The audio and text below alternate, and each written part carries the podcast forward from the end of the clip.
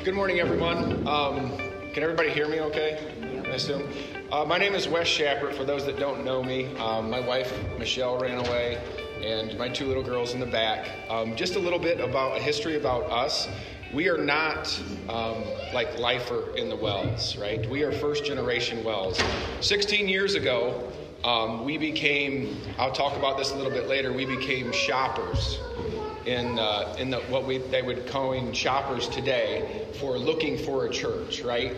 And there's a reason why I'm going to bring that up is because culture 16 years ago is different than culture that we have today. So when we work through this 16 years ago, so we also have a little bit different perspective. So when I'm going to talk about the leadership conference, it's for me, or for us, if we get to go back as a family the next time, God willing, I get to go back and see former pastors because we've been at three congregations in Tennessee, Texas, and Ohio. So we get to go see former vicars, we get to go see former members, and things like that. It is something that I would encourage anybody, even if you've only had roots here, if you have an opportunity to go to the leadership conference, I would encourage it. It is well worth every minute, every day, every mile to get there. The one thing that stuck out to me was in 2020, I had the chance to go, and there was 800 people there. We actually kind of outgrew the space, and we had extra chairs and stuff like that to set up. This time, three years later, there were 1,300 people there. And what was cool about it was it was almost 50 50 split down the middle between called workers and lay people. For lay folks to be there, to be able to be part of it, and to witness, you know, all of, you know, professors giving all these plenary sessions. And you can see by the numbers, obviously, you get to see a little bit about how my brain works. These were notes for myself. I didn't mean for them to all be published for everybody, but but this was what I didn't what I didn't want to do was regurgitate all the information like from slides and everything that I got to be a part of. Most of this information is available to everybody. If you have interest in a certain thing, um, I know myself and Pastor, since I was there, I get the emails on updates on when they publish certain things, when they publish um, any of the PowerPoints or anything that took place during the conference. So if we have, if you have an interest, please reach out to me or reach out to Pastor, and we'll be sure to try to get that um, to you. So when we got there, if anyone has ever been in worship with 1,300 people and um, I don't want to call it a band because, and it's not an orchestra, it was an ensemble, it was whatever. When you get there with 1,300 people singing with live music, it makes the hair stand up on your arm. It did for me. It is one of those things to be able to experience because we we have an awesome facility and we have awesome people here to worship with. But when you get to do it with 1,300 people, there's a whole different. It's a whole different ball game. It's encouraging. It's uplifting, and emotions aren't my great thing, but it is emotional. Like on the last day, for example. Um, I walked in and we had a closing devotion, and they, uh, the I'm going to call them a band. The band was practicing, and they were singing or practicing I Love to Tell the Story. And that was one of my mom's absolute favorites. And I was like, oh man, I got to prepare myself because we're going to sing this, and I have to hold it together. So I got there, I made it through the first sentence, and I just had to put my head down and had to just yep. like kind of soak it all in. So yep, yep. just just for that alone, and I think even uh, Pastor who ran it? No. No. The MC, I can't think of his name. Anyway, he posted on Facebook that we were on the second floor through two sets of closed doors, and they could still hear us singing in the lobby of the hotel. And there were actually people would open the doors to actually come in and see like what we were what we were doing. So, and if like I said, if you ever have an opportunity to do it, and I people don't be scared. I was like with everybody there 50 50, 50 lay folks versus called workers. And the called workers are um, pastors, um, staff ministers, and teachers as well that were all there and representatives. So I selfishly, I got to see what, two former pastors, four former vicars, preschool teacher and then other families from other things. So it's it's uh, selfishly I like that part too to be able to reconnect reconnect with those folks. Um, you see, my first typo is I said two overarching themes throughout. There's actually three I have listed. So the changing cult, or uh, social, societal culture, and that's I'm going to get to that a little bit later. And then the other thing is talking about leadership. Everybody wants to be a leader. Everybody sees these traits that leaders have, but God even says in Romans that we all have different gifts. It's like I may see somebody that has this gift to evangelize, and I focus on I would love to have that gift. I would love to have that ability, but then I disregard the gifts that God has given me to do other things in other areas. So. Um, I'm just going to read through that real quick from Romans 12. It says, We have different gifts according to the grace given to each of us. If your gift is prophesying, then prophesy in accordance with your faith. If it is serving, then serve. If it, if it is teaching, then teach.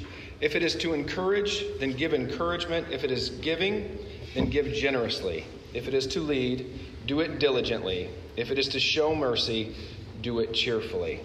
And one of, so the way it is broken out, there are five plenary sessions, if I say that right, um, where all 1,300 people come together and they're inside and you get to do the sessions with, I think there were, yeah, four or five of them.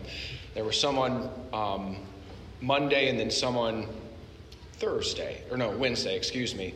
And then there's, you can tell by the numbers on the other ones, there were breakout sessions where you got to choose certain sessions, and these were the sessions that I went to, the ones that are numbered like 7, 21, 22.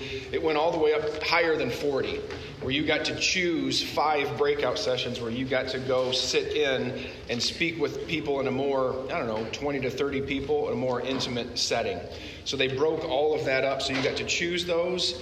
And every, a lot of the things we talked about was talking about the changing culture um, the gifts that we are given in friendship evangelism, right?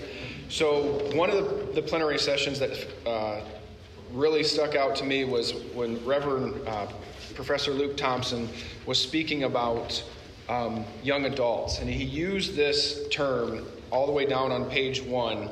They're looking, and he had a slide that had a house on it, and he had a picture of a brain, and then he had a picture of a heart. And he goes, Young adults are looking for a home for their heads and for their hearts.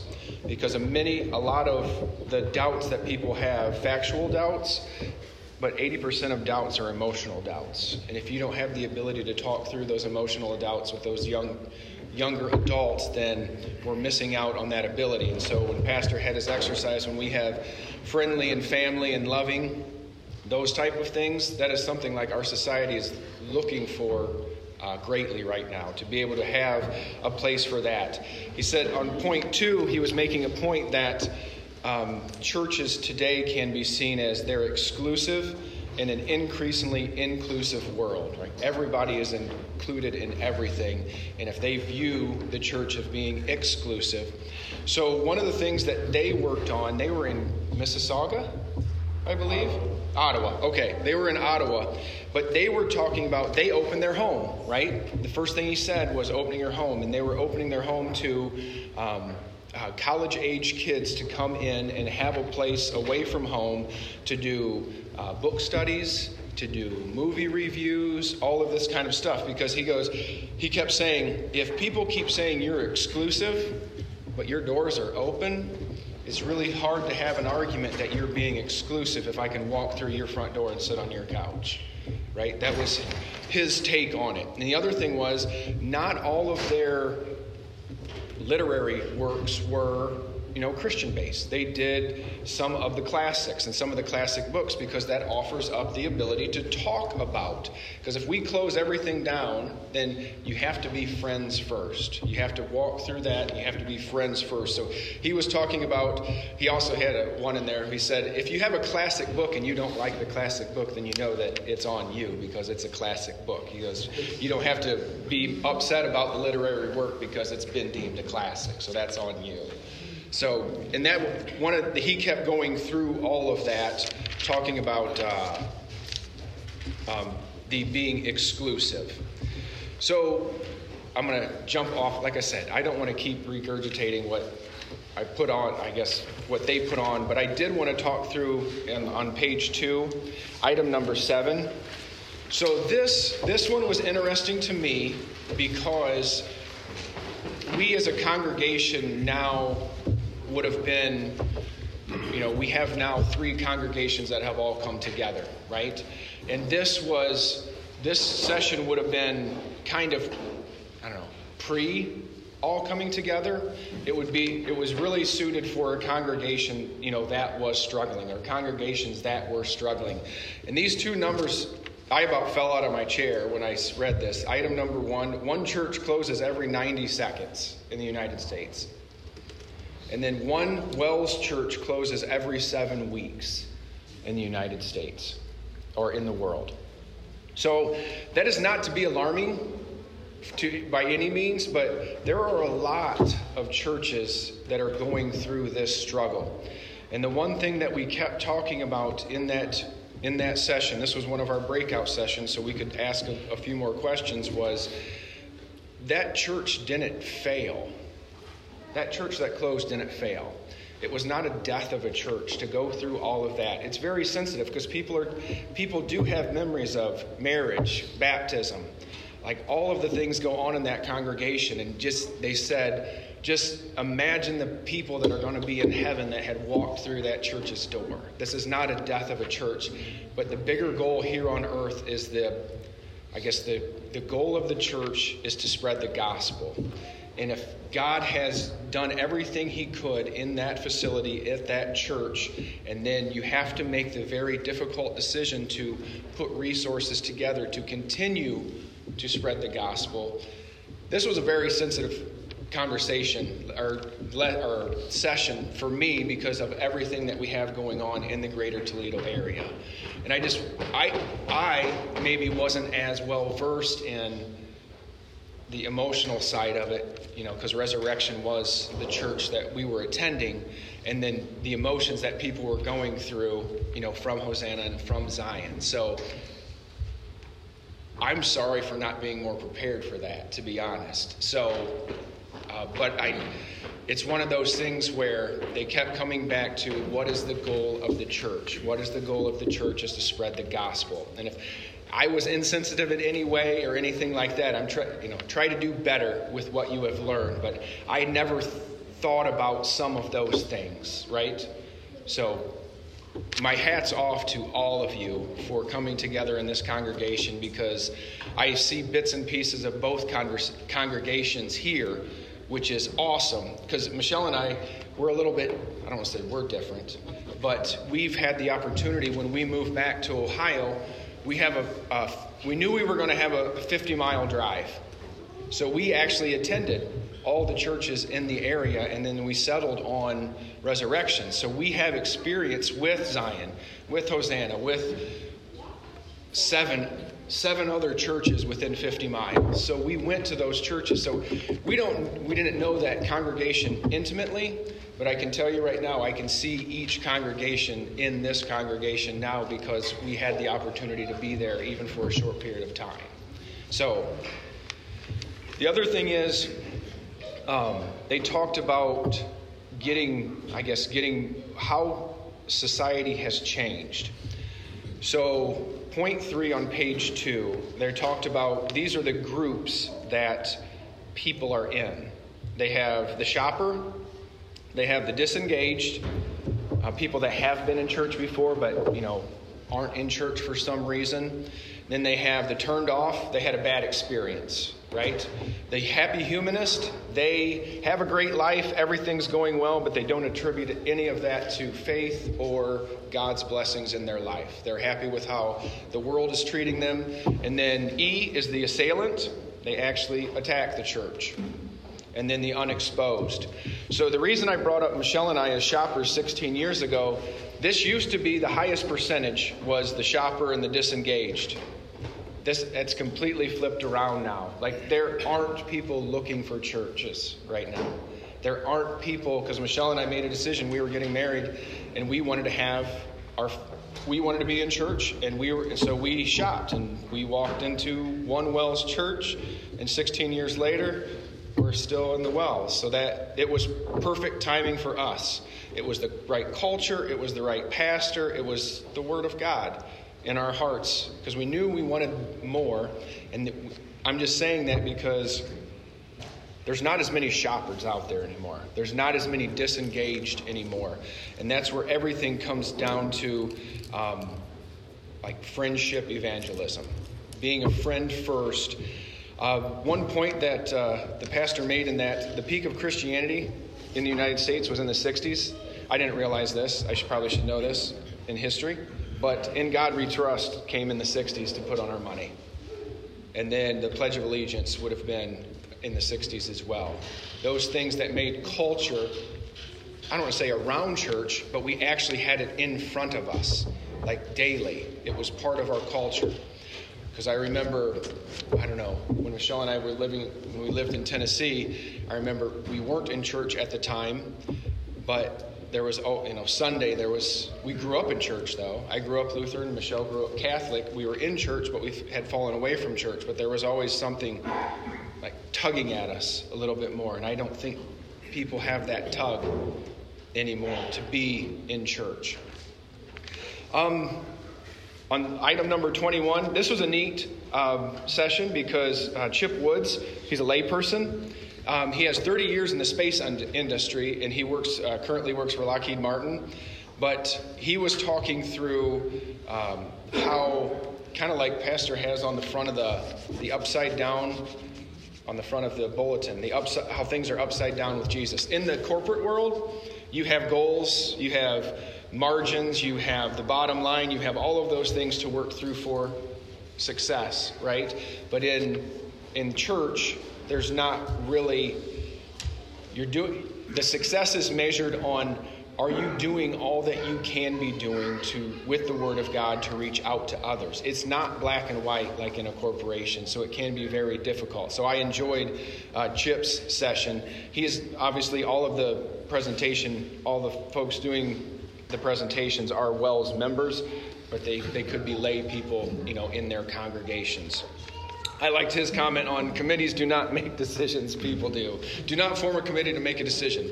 People make people make decisions, so don't form a committee because then you more than likely aren't going to get a decision out what out of what you're trying to do.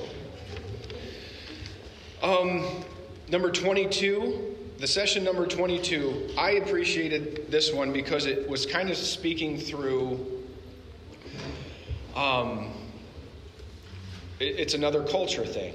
This one is another culture thing that was related to um, how how to reach people. And most mostly this was targeted towards young adults. It says most young adults don't just want more done for them.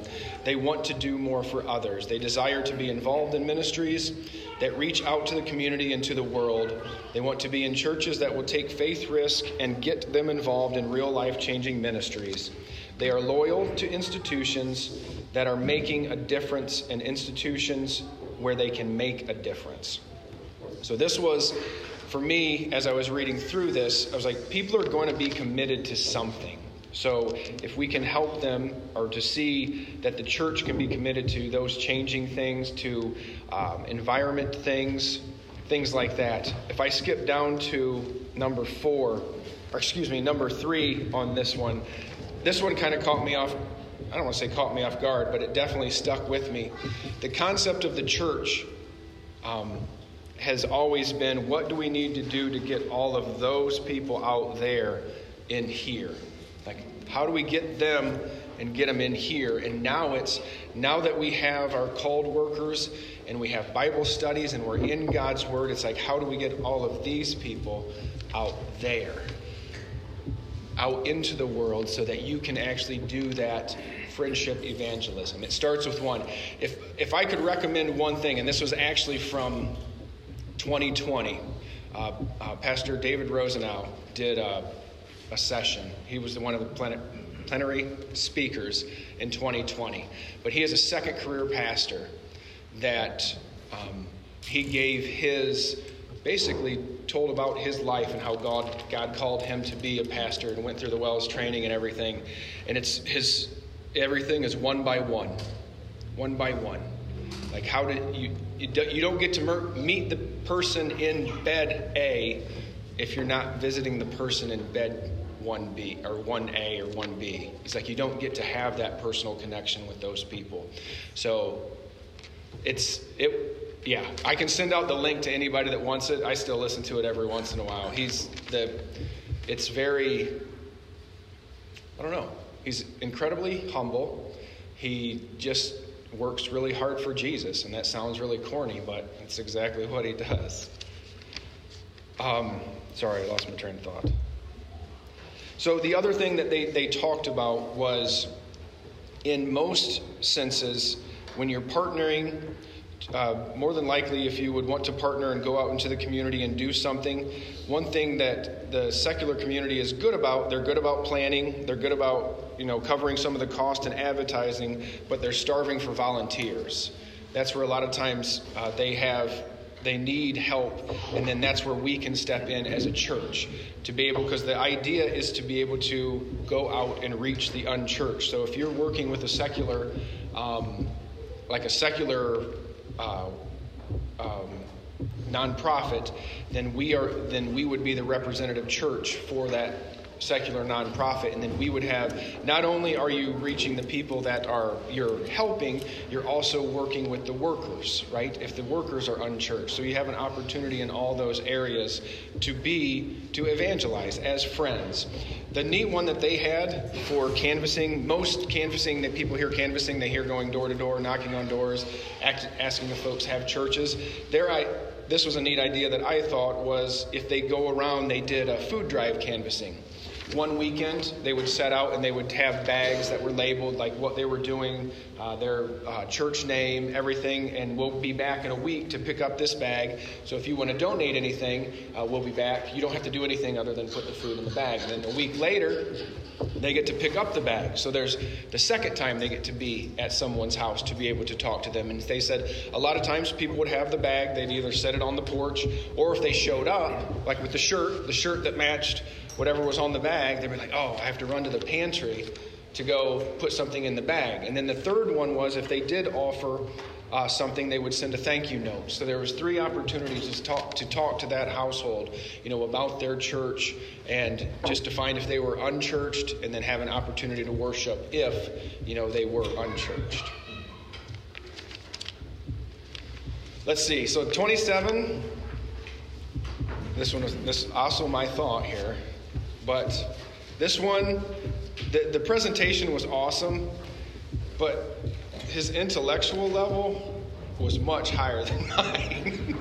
I could understand everything that he was saying in the session, so I have to go back and read, like, go back through his everything that he was doing so I can understand it more. So I'm not going to stand up here and act like I can, I truly understand everything that, that Caleb was saying because that'd be a lie.